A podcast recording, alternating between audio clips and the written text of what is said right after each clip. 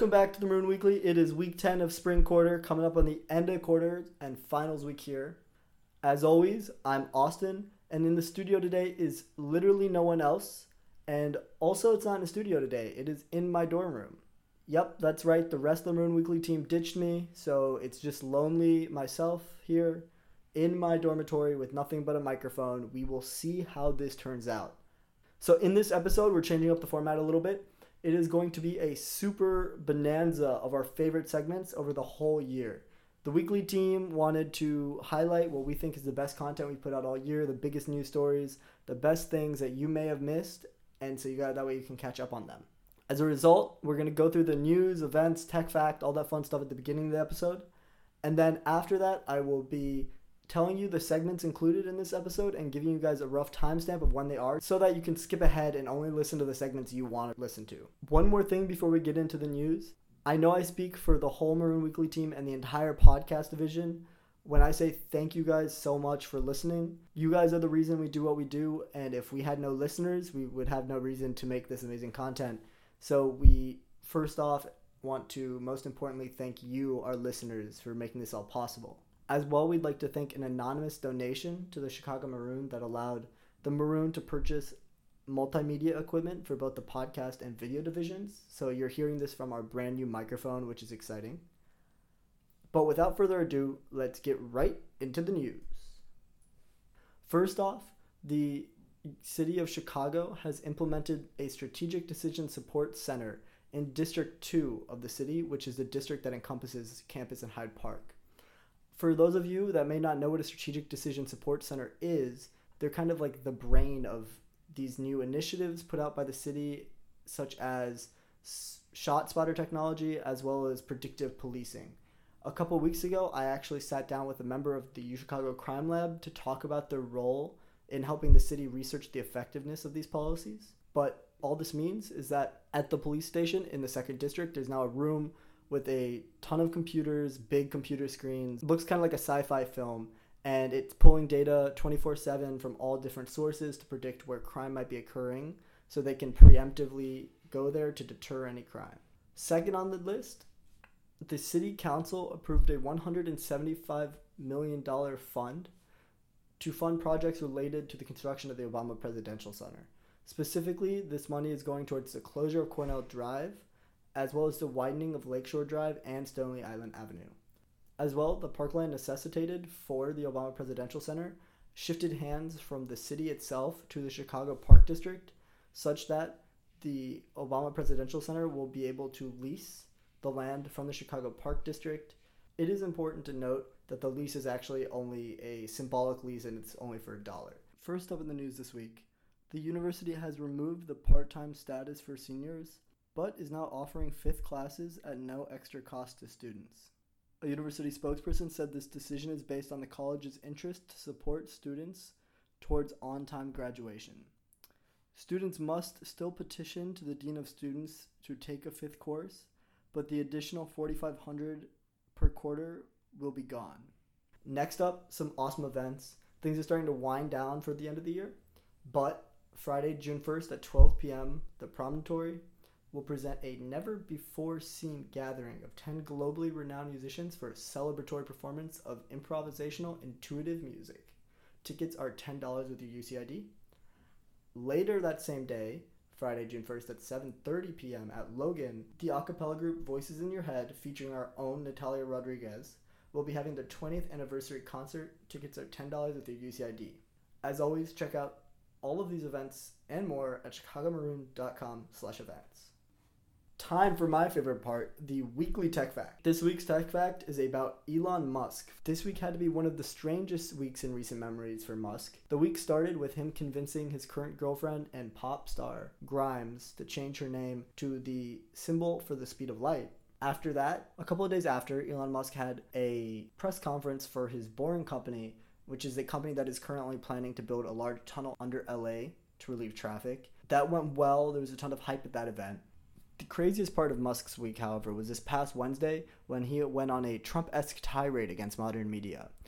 It all started out when he tweeted, and I quote, The holier than thou hypocrisy of big media companies who lay claim to the truth but publish only enough to sugarcoat the lie is why the public no longer respects them. He goes on to criticize several journalists that respond to him, and he follows this up with a post that says, Problem is, journos are under constant pressure to get max clicks and earn advertising dollars or get fired. Tricky situation as Tesla does not advertise, but fossil fuel companies and gas diesel car companies are among the world's biggest advertisers. All of this comes on the eve of a lot of bad press for Tesla.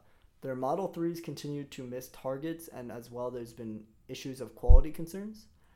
And within the past two weeks, Consumer Reports had their review of the Tesla Model 3 and said they could not recommend it because of poor braking performance. As a result, it appears that Musk's tirade is in direct relation to the series of bad PR against Tesla.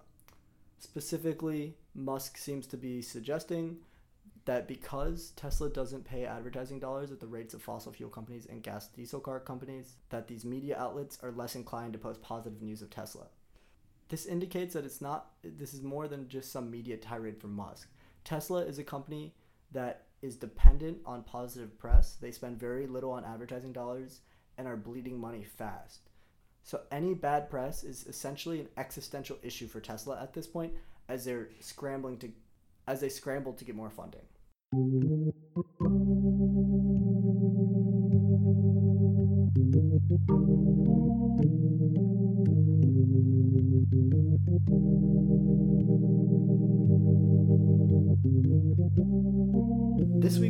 Plug goes to our sister pod, the Quadcast. Their past couple episodes have been incredible, and it doesn't stop this week when host Natalia Rodriguez sits down with members of MODA to discuss design and fashion culture on campus. So check that out on our SoundCloud and Apple podcast page.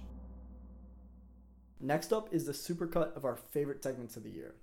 We're going to start off with a segment on the Steve Bannon invitation when Miles sat down with Samantha Eyler-Driscoll an editor for the Pro Market blog at the Stigler Center, which is the center within Booth ran by Luigi Zingales.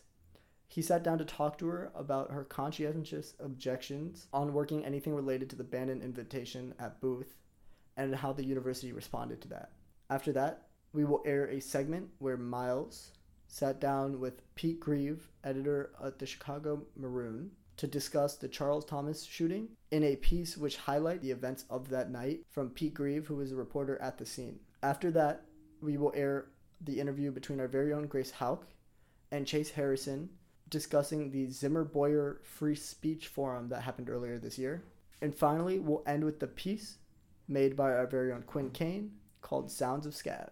First will be the piece with Sam Eyler-Driscoll and Miles. Then, at around 26 minutes into the podcast, we will have the piece with Pete Grieve and Miles Burton. Next, the piece on the Zimmer Boyer Forum will be at around 34 minutes and 30 seconds. And finally, the Sounds of Scav will be at 44 minutes and 30 seconds into the pod. So I'm here today with Sam Eyler-Driscoll. Last we heard from you, or was in the immediate aftermath of the Bannon invitation announcement.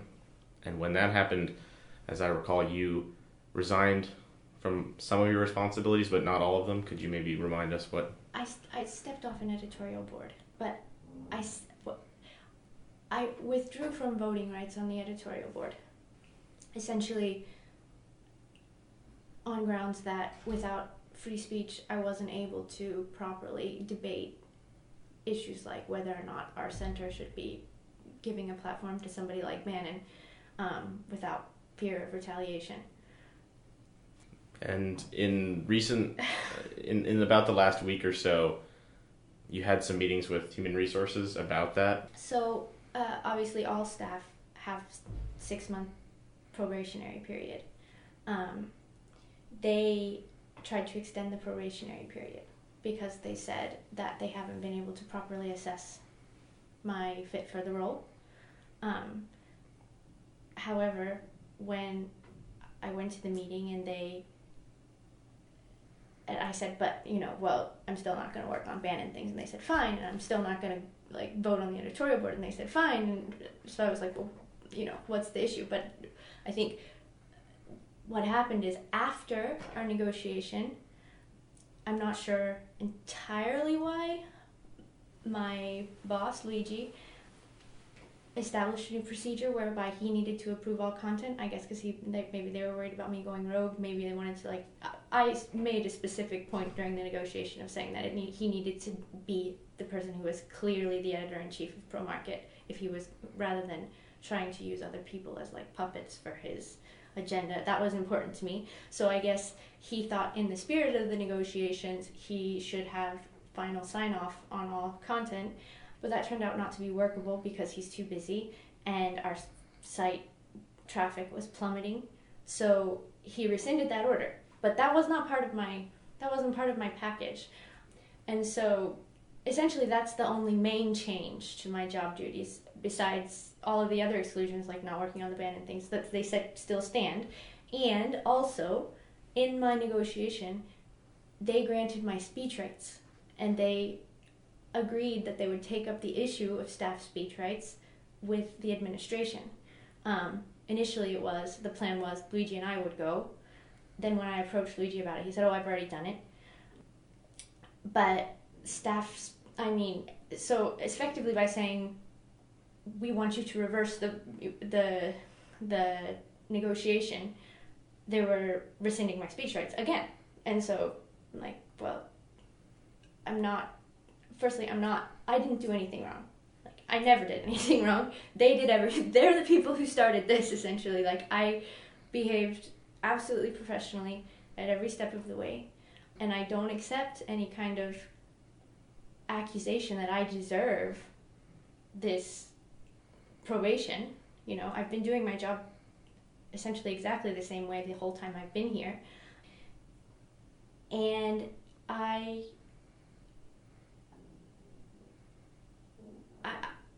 it like unless I mean unless they have grounds to show that I like am deserving of probationary treatment, then that I don't understand why this is happening and so I told them like I don't accept the probation. I want a secure contract.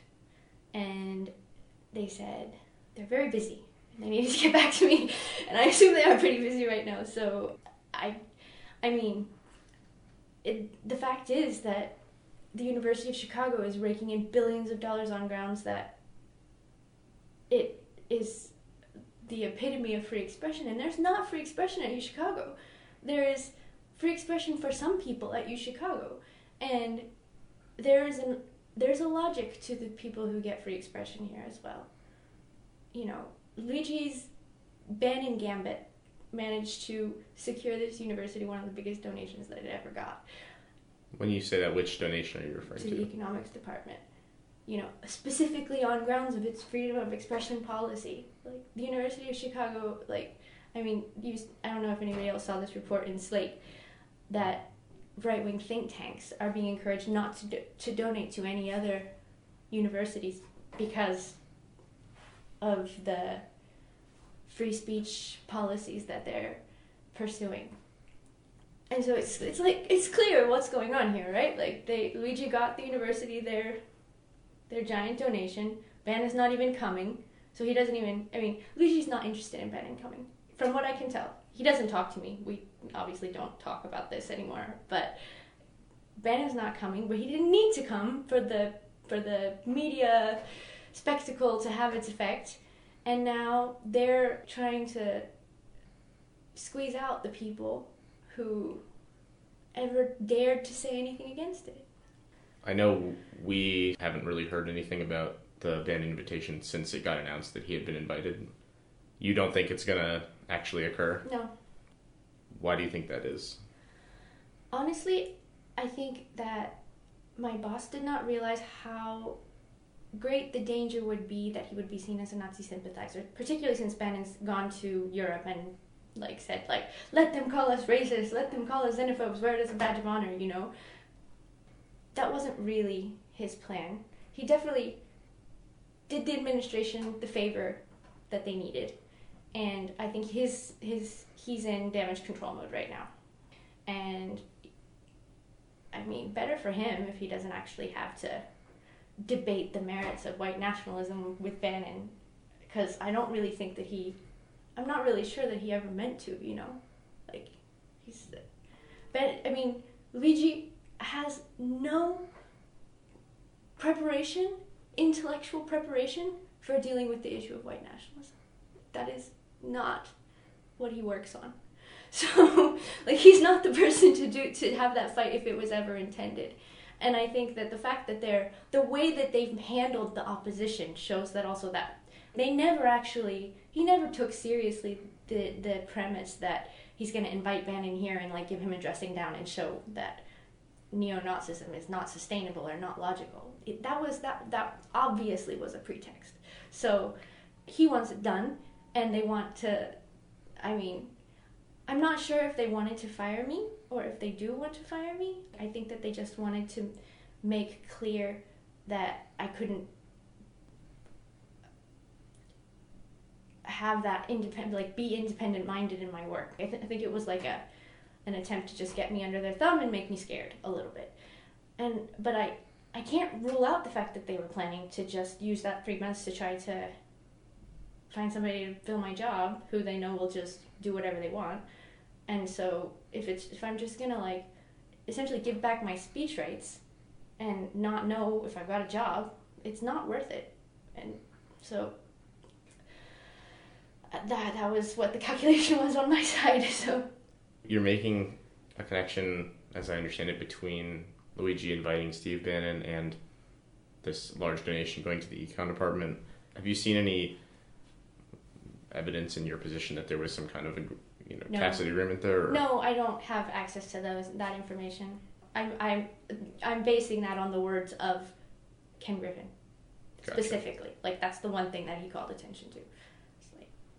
Your original six month probationary period, that's a standard yeah, contractual obligation. Yeah. The additional three months is sort of a punitive measure. they they didn't say you're being punished, but I am being punished because that's three more months of precarity and not And your position And- isn't, and isn't the fact- guaranteed after those three months? no. I mean my position is not guaranteed at all ever, but it would be I would be entitled, for instance, to unemployment protections if they give me if they give me a, a secure contract and then we're just like okay sorry bye. I would have more protections. And I just I, I, I, they're they're toying with me. And also they added language to the like updated job description to essentially expand their managerial discretion. And I told Pete this that like the new sheet that they gave me said something about one of the metrics of my performance is my ability to adhere to Stigler Center values. And I'm like, what does that even mean? Like, there's no description of these things. So essentially, they were giving themselves, they were expanding their room for managerial discretion in a way that to me looked like they're trying to find some grounds to fire me. Like, they're trying to invent a way to find grounds to fire me, no matter how meticulously I do my job. So, I'm not gonna play ball with these people like this. It's not cool. like I, none of it's cool. like the whole thing has been a disaster from my perspective. So, and very, very whole, personally exhausting. So, hmm. Do you sympathize at all with other groups on campus who don't feel as if their right to expression is honored by the administration? So I'm thinking of the unionization Yeah. efforts and things like that. yeah, and I definitely would draw. I mean, from my perspective, unionization is a speech right, and freedom of association is a speech right, and I think that the logic of this free speech absolutism that's being propounded, where there's clear exceptions, like graduate students and staff, and the sorts of people who are being covered under this elaborate, the provost statement are not people who are coming here arguing for you know reparations. There, are, there are people who are coming here, essentially arguing for ideologies that serve big money, you know, and this it you know it it's th- that there is ideological content to this freedom of this fake freedom of expression policy. It doesn't apply equally. Certainly doesn't apply. I mean, certainly doesn't apply to like controversial left wing terrorists, for instance. It would not. We would never have that conversation about an Islamist who comes here and is like preaching jihad in the United States. That, has that happened at U Chicago? I don't know. Maybe not since I've been here. It's certainly not happened. I mean, we got Cornel West. so you mentioned that as part of your negotiation, Professor Zingales had agreed to work with you to talk to the administration about expanding free expression for employees of the university, and you seem to indicate that that hadn't gone anywhere. Well, so my the negotiation, it I I asked if they would consider a one-off sort of blanket conscientious objection exclusion under this particular case just because not because I think that it should only be in this particular case just because I was like we got to start the conversation somewhere. And not even for the whole university just at Booth because we have a separate dean and you know well I mean there's deans of all the colleges or whatever but that's the place where I know that Luigi has influence. And I wanted to do this with him. And I I mean if it happened he says it happened because I asked him. And he said that they had the meeting. He said that the university is concerned about setting that precedent. And I was like, well, if the university freedom of expression policy is a fiat policy, which it is, it's not like grounded in the Constitution. None of the University of Chicago's freedom of expression policies have anything to do with the Constitution, and you can see that in various different ways.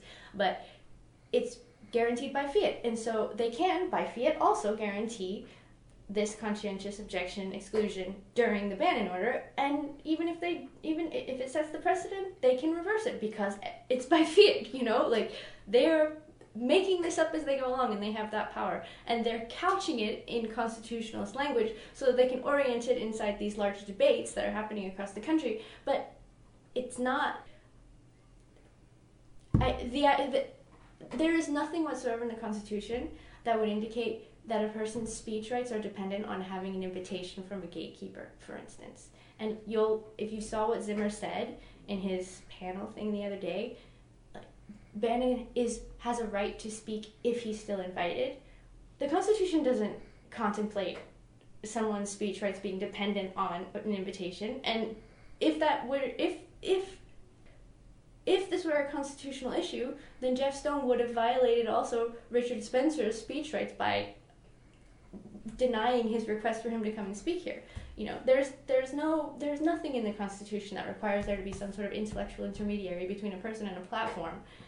The, the, that's that's the basic point in the first place. Is the Constitution is not about platform. It's about speech rights, and nobody, not me, not any of the protesters here, is trying to keep Bannon from going and talking to a wall. They're trying to keep him from getting on a stage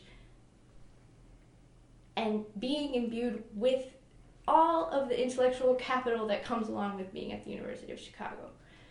And that's the thing that we're objecting to. It doesn't, like, none of the things that Zimmer's saying make sense if you don't accept the distinction between speech and a platform. You know, like, you can't, I mean, Bannon is free to speak. Like, he's free to speak in this country no matter what. He doesn't have to be given the legitimacy of a platform by anyone. There's, you know, because if one person if it is implied in the Constitution that the right to free speech, free speech implies a right to a platform, every single person needs to have the right to the same platforms. And that's clearly not possible. It's not workable. So, anyway, sorry. Um, just maybe to wrap up, I, I know in university in policies and language, the rights of, as I understand it, students and faculty are fairly enumerated with respect to free speech. Is there any kind of enumeration that you know of of the rights to free expression for employees of the university other than, than faculty and no uh, after my negotiation i saw that they issued a statement saying staff has free speech but any change to their job description has to be covered by or like negotiated with their employer. Which i mean i think it was just like a sort of like let's change the subject kind of thing because speech speech rights include speech acts, and this is a very complex. I mean, there, it's like I, I don't know if it's been decided this case in the Supreme Court about the people who don't want to make the gay wedding cakes or whatever. You know, action is covered under speech, and so this is that was sort of like a they were sort of like punting, and with that statement at all, um, because for instance they were like, as long as you're they they told me as long as you're not engaging in, you know, if as long as you're doing your job, you can protest. But I was in an open Twitter war with Luigi, right? Like after this happened, and I say Twitter war. I was tweeting constantly at him and also about this. And if I tweet about this when I'm sitting at my desk, does that mean that I'm violating the terms of free expression? Like, I like it was there were clearly a whole lot of things, and there's tons of implications. And this is obviously clear to other staff because other staff have told me that they can't say anything because they're afraid. They've specifically said, "I need this job." So, I mean, I need this job, but I was the person who happened to be the first one down the line, and so it was more immediate in my case. But, you know, so to say, oh, staff have freedom of expression, however, you can be fired if we see you as not being faithful to the values of the Stigler Center of Chicago booth. Like, what does that mean? I don't know what that means. I don't think they don't they know what that means. It's something that they've invented. So there's the for practical purposes staff do not have freedom of expression. So be careful. But you're not staff, are you? You're a student, I am, right? I am not staff. Okay. Thank you for uh, chatting with me. Thank you very much for listening. I sat down with Pete Grieve, one of the editors in chief of The Maroon, to talk about our coverage so far of the shooting that happened last week.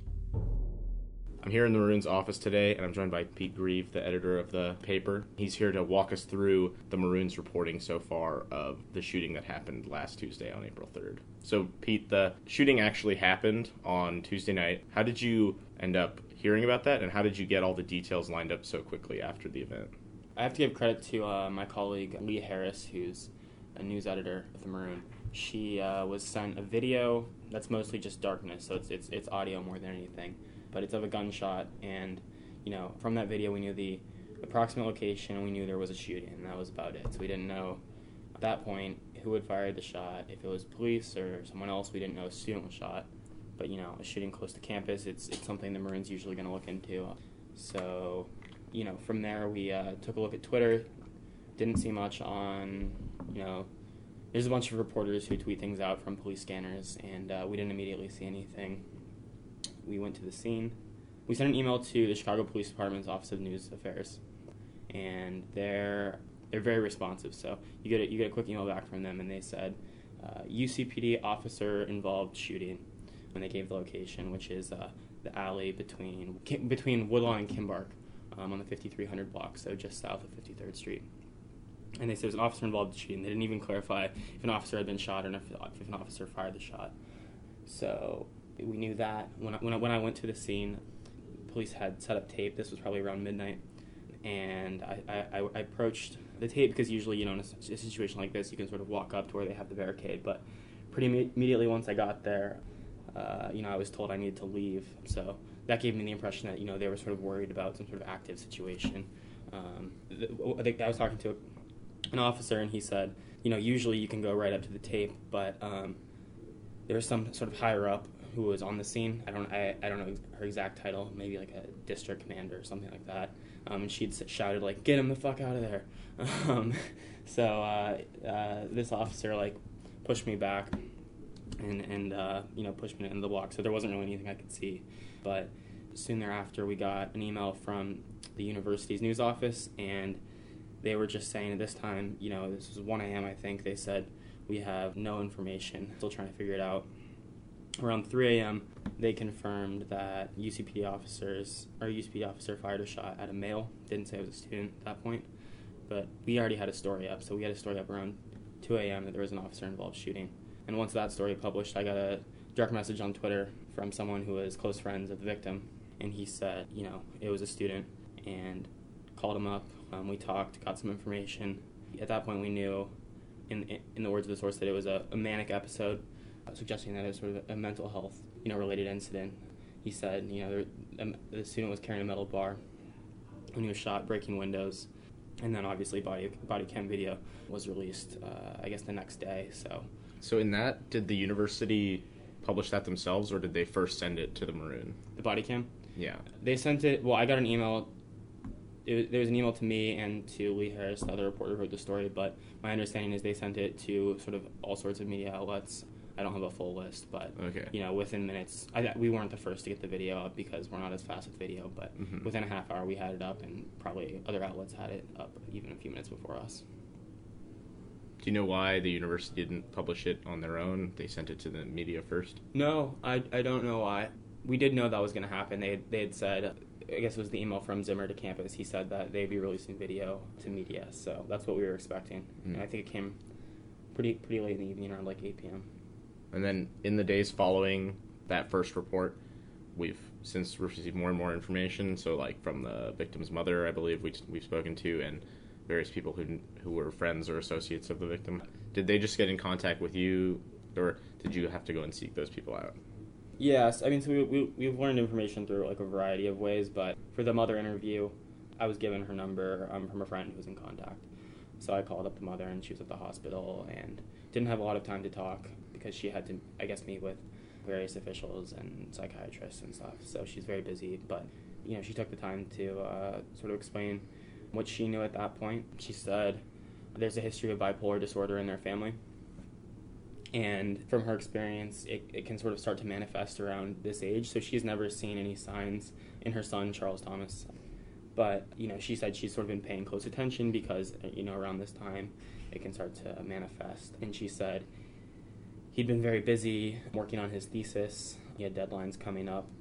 So she suspected that sort of stress around that contributed to the episode those are sort of the main points she did question whether the the officers could have restrained him in some other way without firing a bullet. She said she pointed out that one of the officers said he was quote mental in the in the body cam video. So she you know she said one she she wonders if he's mental why why did they have to fire the shot? She was very calm on the phone. It sounded like to me, but obviously this was early on. She at that point she had very limited access um, to her son because he was in police custody. So um, they weren't letting any friends visit, and family had limited access. Are there sort of next steps for this story, or are we mostly just waiting for for Thomas to be released from the from the hospital? Yeah, I, I don't have the latest condition update, unfortunately. We did know that he was in ICU last week. Uh, at a demonstration, one of his friends said that he had a collapsed lung and I believe a, a broken or fractured shoulder. So it, it, it does sound from all accounts that he's expected to recover, but I, I don't think we there's been any information in the past day or so about condition. So we'll wait to see there. The Tribune reported from bond court that a judge set bond at fifteen thousand dollars, and with a stipulation of electronic home monitoring. Uh, he's facing multiple felony charges. The other, you know, the other thing I, I'm paying attention to is what happens with the school. You know, if if there's felony charges, you might imagine that there could be some sort of disciplinary action. So, what does the university do? Do they bring a case against him? Does that lead to suspension? Does it lead to expulsion? We have no idea at this point, and the university's not saying. If people have information about this that they want to share, should they email you or contact the Maroon in some way? Yeah, you can reach out to the Maroon. News at chicagomaroon.com is our email. We're always happy to talk to anyone who has information, and we also have an anonymous tip line. I guess the, the other thing that you know I think is important to stress here is that we're talking about a human being, a student, Charles Thomas, fourth year, you know, and I I think a lot of his friends are understandably frustrated that the sort of human side of him is some maybe lacking or missing in, in some of the media coverage. It's been sort of amazing to see students organize on social media, releasing photos to try to sort of humanize him, reshape the narrative. You know, there, there's video of him laughing. Apparently, he had sort of just this amazing. He has this sort of amazing laugh that everyone remembers. By all accounts, so far, you know, he's a great guy, very kind, very gentle, who dealing with some mental health issues and you know didn't get the help he needed from the university. He was referred off campus by mental health services. So you know he had he had one bad night, it's according to his friends, and uh, you know they're all hoping that he can he can move on from this. Obviously, you know it's a long road ahead with sort of the stigma of mental health issues. So you know I, I, I think it's just important to keep in mind that this is a student, someone in our community. You know as as we um, you know think about whether the the shooting was justified and you know as as, as those debates happen online. So Thanks, Pete. yeah. Thanks for having me on. Uh, my name is Chase Harrison, and I'm Vice President for Student Affairs. And you gave some opening remarks at the Zimmer Boyer Forum on Thursday of last week. Can you tell us a little bit about what that event was like to plan and what the event was? Sure. So the event originated in a resolution that I spearheaded on College Council, where I served as a third year rep the year before. Uh, Zimmer had done an interview, I believe, with the Wall Street Journal, where they were parsing out his free speech policy. They asked him quickly if Richard Spencer, a very prominent white nationalist and alt right leader, could come to campus, and he said briefly that would be allowed. Harrison is referring to a Wall Street Journal business piece by Douglas Belkin published February 20th, 2017, entitled Why the University of Chicago Opposes Trigger Warnings. I want to read you the exchange. The Wall Street Journal asked if Richard Spencer, who attended the University of Chicago and has become a leading white nationalist, was invited to speak at the university, would you have a problem with that? Zimmer responds Faculty and students invite all sorts of people, and we don't restrict who they invite. I don't invite people. We offer no restrictions to student groups and faculty. What they want to do is hear, discuss, and potentially argue with the people they invite. Wall Street Journal responds So, if he was invited to speak there, you'd be okay with him coming? Zimmer answers It would be fine if he came to speak, just like if anyone else came to speak. Um, I felt that because Spencer has really dabbled in the more violent rhetoric that a lot of people consider as in violation of our free speech policy, that it was sort of incumbent upon Zimmer to be uh, to elaborate on his stance. Um, and it kind of touched upon this trend I had felt where he had been so vocal in the American news media around free speech, but students hadn't really had a chance to engage with him on this topic. So I wrote a letter that was basically like, I'm not saying I agree or disagree, I just think it'd be great to have a conversation. The Maroon actually ran that letter in March of 2017. Harrison signed on to it with 12 other class reps. You can still find it on our website. So this Um, took a while. It took a really long time. Uh, yeah, it took a lot of persistence and it got postponed frequently. And so, right after I released that letter, if I remember correctly, Zimmer sent an email to the whole student body that basically suggested that he would not have such an event. Um, it felt like sort of an honor to be subtweeted, as we would say, to the whole campus community. Um, so I actually thought that the event would never happen. Two weeks later, he did an event about free speech at Colgate, uh, where he laid out his sort of thesis on the topic. So I came back to administrators and I said, look, if he's willing to do such an event at Colgate, why would he not want to do so at U Chicago? In fact, it feels like such an event would be really in line with the free speech policy. Um, and so from those meetings, they were like, okay, we can start to ask him and push for a date on the calendar. Uh, sort of summer went by. I kept sending emails frequently to make sure it happened. Um, they came to me to ask if I would be okay with it being Zimmer and Boyer and Axelrod, which was more than my request. Um, and then it was supposed to be in winter, and then it got pushed back to spring. And then on Thursday, it finally happened. And so you gave some opening remarks. Um, Mhm. What did you talk about when you preface the event? Sure. I tried to talk about the um, juxtaposition I feel that exists between the way free speech is spoken in the media by figures like Robert Zimmer and the reality of how it actualizes on campus. Um, it's sort of my stance that the problems of free speech are being exaggerated. I think it fits in quite nicely to this narrative that there are these intolerant liberals on college campuses who have these authoritarian tendencies, and if we don't stop them, democracy is going to crumble. Um, And that's being exaggerated by whom? um, I think by mostly conservative news media, but I think indirectly by figures like Robert Zimmer, um, who use a lot of rhetoric as if U Chicago is the only place where free speech truly exists. But then incidents like we saw at Berkeley or at Middlebury, where speakers do get shut down or there's perhaps violence, people get hurt.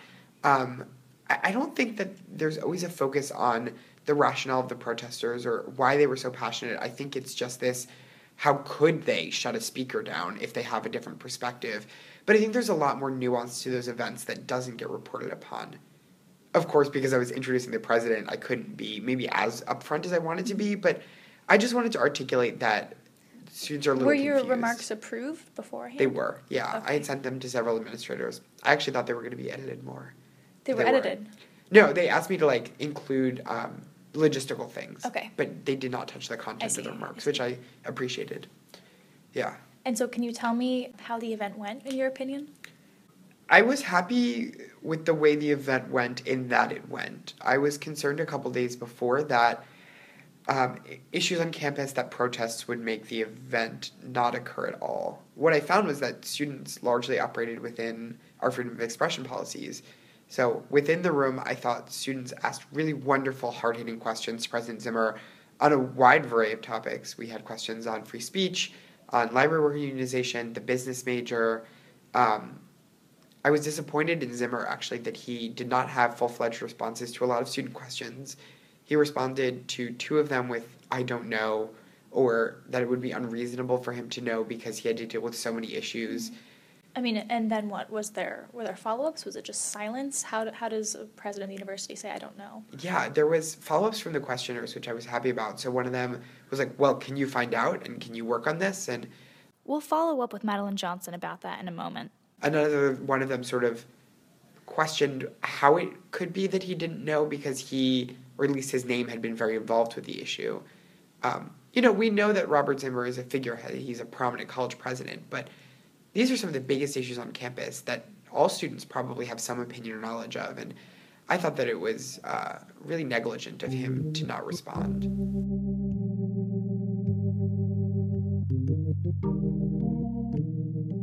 And then outside the event, of course, there was this major protest that was really audible inside the event. Um, So I was on the other side Yeah. of that wall, actually covering the protest.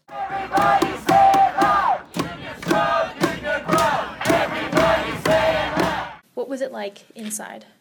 it was a little bit eerie for sure. Like you could hear the chants and you could make out what they were saying. Um, at one point, they got quite loud. I think the protesters tried to enter the event.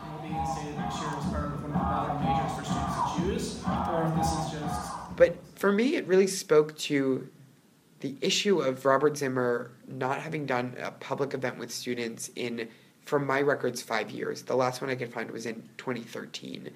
Michael Weinreb actually has a different take on that stat, but we'll get to that later. And so there are so many issues that people want to bring to his attention. There are so many people who are not allowed in that room because it was only undergraduates that it's sort of unsurprising that there would be a lot of anger and that it would be a flashpoint for student protests. I think it really highlighted the need for more forms like this. Um, So it took you, again, going back to the process here, you know, over a year to get this planned. Yeah. What was the rationale that you were being told for, you know, taking this long or delaying the process? Is it just that Zimmer's a busy man? yeah, that was always what it was, that the scheduling office couldn't find a time. I wonder if that got complicated once they brought Boyer and Axelrod in because they were coordinating three schedules. But So the the president, if I'm getting this right, of Yeah. a university that is now famous for its free speech policies didn't have the time to speak with his students. for an hour, yeah, that his And when he schedule did, was so packed. he couldn't answer some questions that they had. Correct, and that the event started ten minutes late, and I would say about five, five or six students got their question answered, but there was a longer line.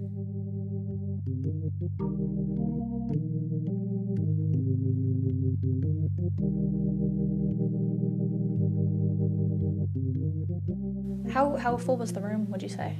The room was not very full, which was surprising to me. I have a lot of thoughts about why that might be.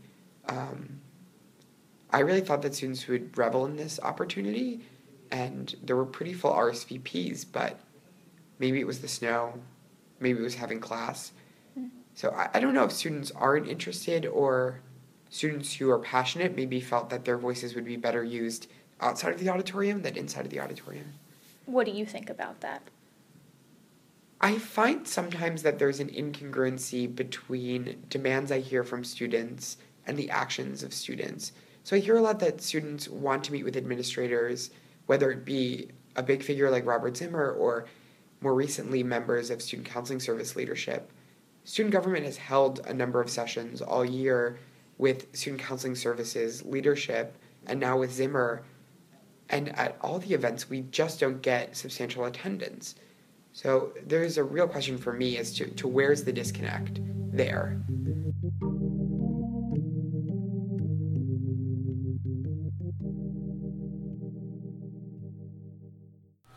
It is about 11:30 p.m.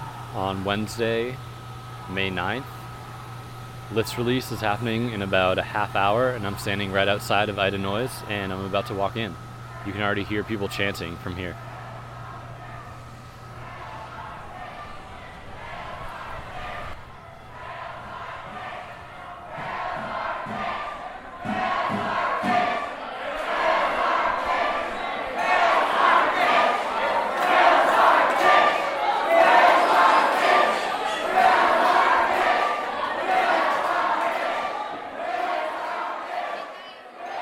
So I went to List Release on Wednesday night to record some audio, and as you just heard, when I walked into Ida Noyes, it was like walking into a wall of noise.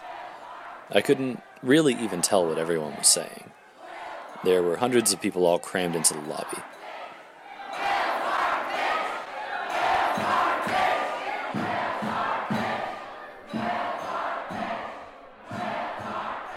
So I just stepped into a side room where it's a little bit quieter. Everybody in the main lobby of Ida Noyes is gathered, and some people are wearing their Scav Team shirts, and it sounds like they're chanting, Whales aren't fish. Oh, here's a new chant now. I don't know what they're saying.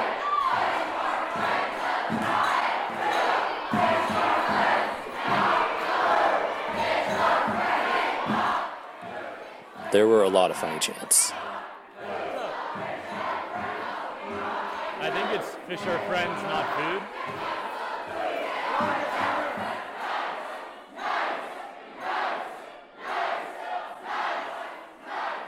The next one, people just started chanting nice and giving a thumbs up.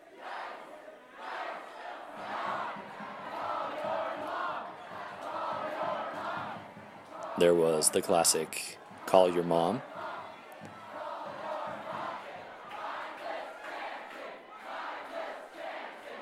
And then, in an almost perfectly self aware way, they started chanting the words mindless chanting.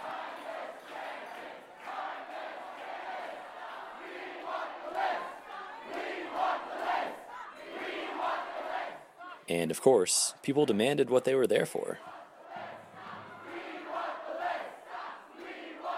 Now, when I got there, BJ and McLean and a few other teams were already there. And it was loud. But the Ida wasn't even close to full yet.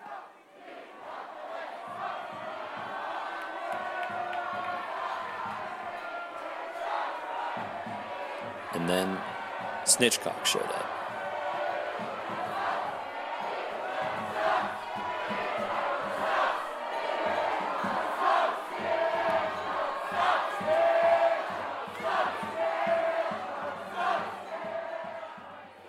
If you hear people chanting sucks after Snitchcock, don't worry. There was no bad sportsmanship going on. It was Snitchcock team members who were chanting sucks after their name, as a joke.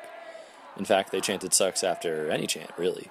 Like, we want the list, sucks. Stuff like that, which wasn't even supposed to make any sense.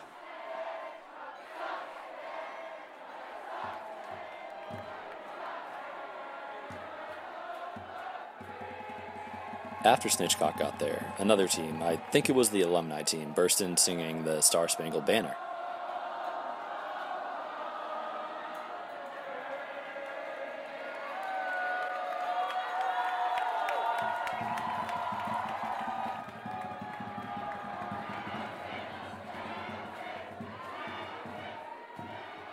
And next, iHouse came in, whose team name this year is IHOP, or International House of People Against Acronyms. As they came in, they were chanting the word pancakes.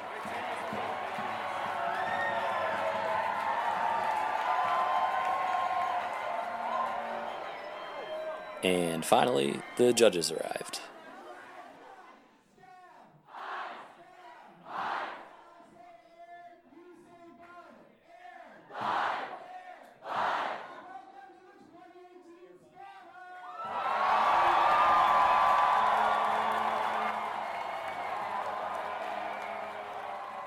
They led us all into the big reception hall in Ida to tell us what was about to happen.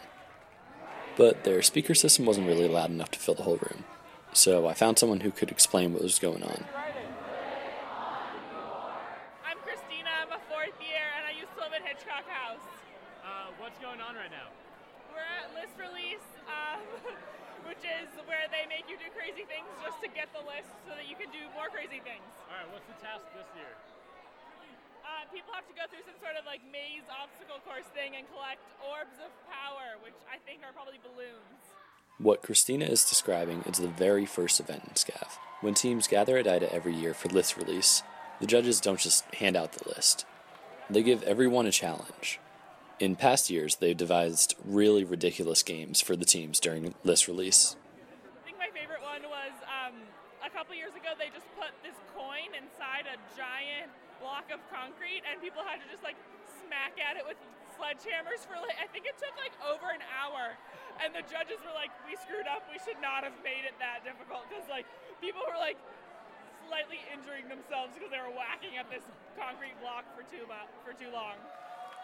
Luckily, this year the task wasn't that difficult.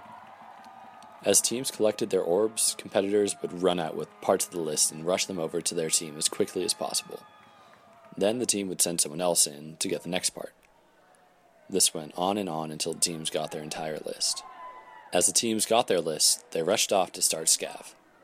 This whole weekend, participants have been racing to complete as many items as possible, to earn as many points as possible. And on Sunday, the judges announced that the winner of the 2018 SCAV Hunt is Snell Hitchcock, with Breckinridge in second place. Congratulations to all the teams that participated this year for another successful SCAV.